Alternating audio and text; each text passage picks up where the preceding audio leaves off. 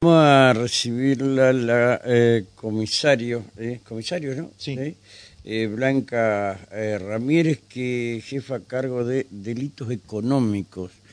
Y esta mañana se daba a conocer en este medio el hecho de las estafas que se realizan desde la unidad penal, que en algunos casos creo que hasta fueron a un domicilio y encontraron que una, una, este, un, parte de unas baldosas habían sido ya colocadas. ¿sí?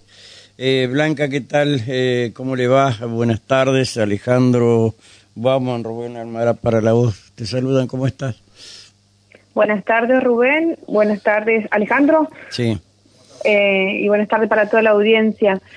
Sí, el día jueves estuvimos allanando en el barrio Macarones, Rubén. Eh, fue por diferentes estafas que hubo a partir del mes de agosto. eh, varios comerciantes y particulares acá de la ciudad fueron estafados. eh, los llamaban por teléfono. Generalmente estos comerciantes ofrecían en las redes sociales su, sus productos, igual que las, las personas, Sí. publicaban algún teléfono, se contactaba una persona por teléfono, les decía que querían realizar la compra y como medio de pago eh, utilizaban una, una constancia que la enviaban por teléfono, una constancia de una transferencia apócrifa. Mm, Nosotros iniciamos esa investigación, en primera instancia la tramitamos con la doctora eh, Jimena Ballestero, pero después finalizamos con Vilche por el tema de la individualización de, de las personas que íbamos eh, captando a medida que íbamos avanzando con la investigación. Eh, en primera instancia sabíamos que eh, los elementos se enviaban con un flete y contrataba esta misma persona que llamaba. Eh, se llevaban los elementos a, a diferentes domicilios de acá de la ciudad, que algunos se contactaron de que eran familiares de internos del penal. En esos domicilios donde llegamos en primera instancia, fue uno solo nomás que encontramos una abertura de una persona que la había vendido ahí en calle Jorge Newbery, pero continuamos con la investigación y establecimos que si bien los elementos que se compraban primero iban a un domicilio, después obviamente los trasladaban a otro, eso que cuando nosotros llegábamos a allanar ya no había nada. claro, Eh, a raíz de la investigación que establecimos que las llamadas eran desde el penal, eh, pudimos establecer eh, la celda, todo perfecto, la antena, eso se estableció que era directamente desde adentro de un pabellón. Y eh, a medida que avanzábamos con la investigación pudimos establecer que dentro del barrio Macarone había un centro de venta, que eran eh, estos productos que estaban vendiendo más Como una, una, puntualmente. una cooperativa social, más o menos. Claro, estaban mucho más más bajos los precios de lo Claro, que está en el valor del claro. mercado, totalmente casi en la mitad Sí, o como, cuarta como hay en, en- mejor. en- en Buenos Aires y la publican en redes, sí, sí.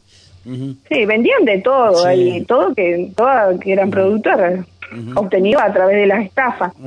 Bueno, se, se pudo individualizar a, a estas familias, que eh, en realidad esta mujer, la detenida, era una hermana de uno de los internos del penal. Eh, se pudo establecer cuáles eran los domicilios donde se estaban realizando las ventas y fue así que, bueno, se- eh, la doctora Vilce ordenó el, o solicitó la, solicitó la orden de allanamiento Ajá. y, bueno, y el juez eh, Hipólito Carlín lo autorizó y así que entramos a, a allanar, ¿no? ajá. Secuestramos un montón de electrodomésticos, Claro, en el había Macaroni de había un, lío tremendo con el allanamiento eso. Y claro, el, el barrio eh, se, sabía ahí adentro, Sí, sí, sí. Ujú, sí, se sí. sabía ahí adentro que estaba pasando esto, pero bueno, eh, bueno, fue parte de la colaboración de que se pudo Sí. obtener de ahí, de, de ahí adentro también, obviamente. Eh, eh, Eh, que- que- queda claro, Blanca, en este caso que los elementos que se comercializaban ahí eran todos los que eran del producido de las estafas, ¿no? Claro. Sí, sí, totalmente, inclusive No una era una compra-venta. ¿eh? Ah, No, no, era- eran No, los no, elementos que, que eran lo- el eran, producido de las eran estafas. todos claro. nuevos, no eran usados. Sí, eran- sí. eran aparte, bueno, u- uno de los damnificados era el Corralón Rondó, y bueno, de ellos eh, pu- pudimos establecer que los pisos que estaban puestos eran eran los que se habían vendido desde dicho comercio, sí, digamos. sí, También sí. había unas aberturas, unas unas puertas pues- puestas en la casa que eran las de del comerciante de calle Jorge Newbery, que a él sí le pudimos secuestrar una puerta una puerta de aluminio que él había vendido eh, y esa estaba dentro de la casa de una madre de los internos del penal en el barrio El Morro. Y después eh, le encontramos ahora la otra puerta, pero bueno, estaba colocada, que tuvimos que hacer una contratación porque ahí en el interior de la casa vivían menores, no la podíamos sacar a la puerta. Hay cuestiones que por ahí se toman criterio ahí al momento de, igual que los los pisos y todo eso. Y tal, bueno, después encontramos lo que es ventiladores nuevos, encontramos juegos de comedores completos, o sea, mm. Con sillas tapizadas, bien, o sea, se, encontró se encontró material de construcción. Eh, hoy justamente estuve hablando con la empleada del corralón. O sea, se encontraron varios elementos. Hay una, una, una, una chica que había vendido el teléfono por las redes sociales eh, una estudiante, y bueno, esa estudiante lo fue a entregar, recibió la constancia, no verificó que era apócrifa, no, no verificó que haya impactado el pago, se fue a entregarlo en una ahí por la zona de Laurencena, y bueno, eh, se la entregó justamente a la mujer que después fue detenida. O sea, el, mm. teléfono de esa chica lo pudimos recuperar también, una ah, chica estudiante.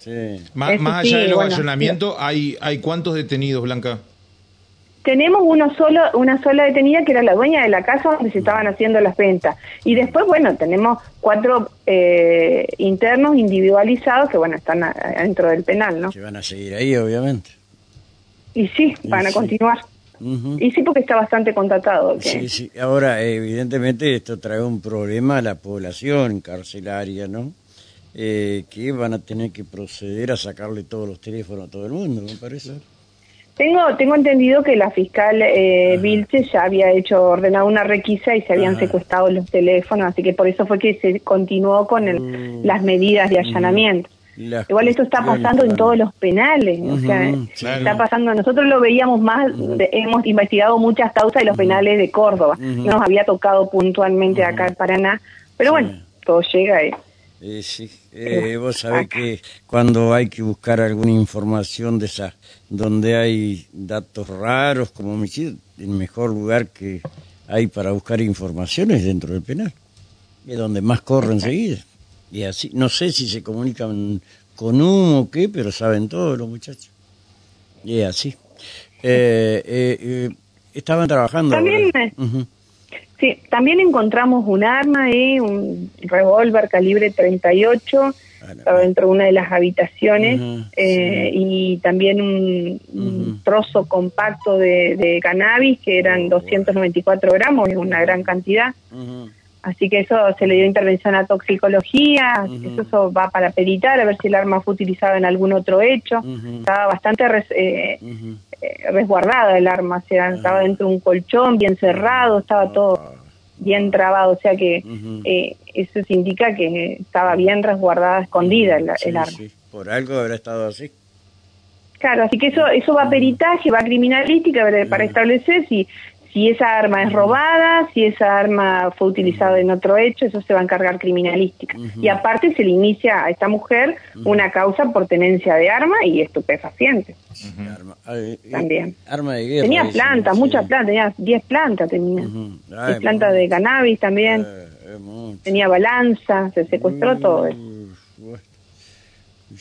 Hasta las manos entonces. Pero qué interesante. ¿Cuántos hijos tenía? Y ahí tenía tres, ahí en el lugar. ¿Y, ¿Y en resguardo de quién quedaron? Quedaron en resguardo del abuelo. Del abuelo, que vive en ese lugar también. Eh, al lado, al lado de la casa. Y el abuelo se quedó con ¿Y ahora iban a estar de allanamiento ustedes eh, por esta hora también? ¿Por estos, hechos o algo por el estilo, no?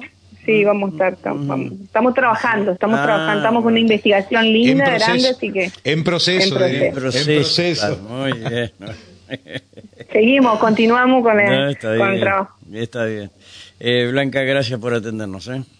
No, por favor. Gracias, hasta luego. Hasta luego. Blanca Ramírez, a cargo de la División de Delitos Económicos.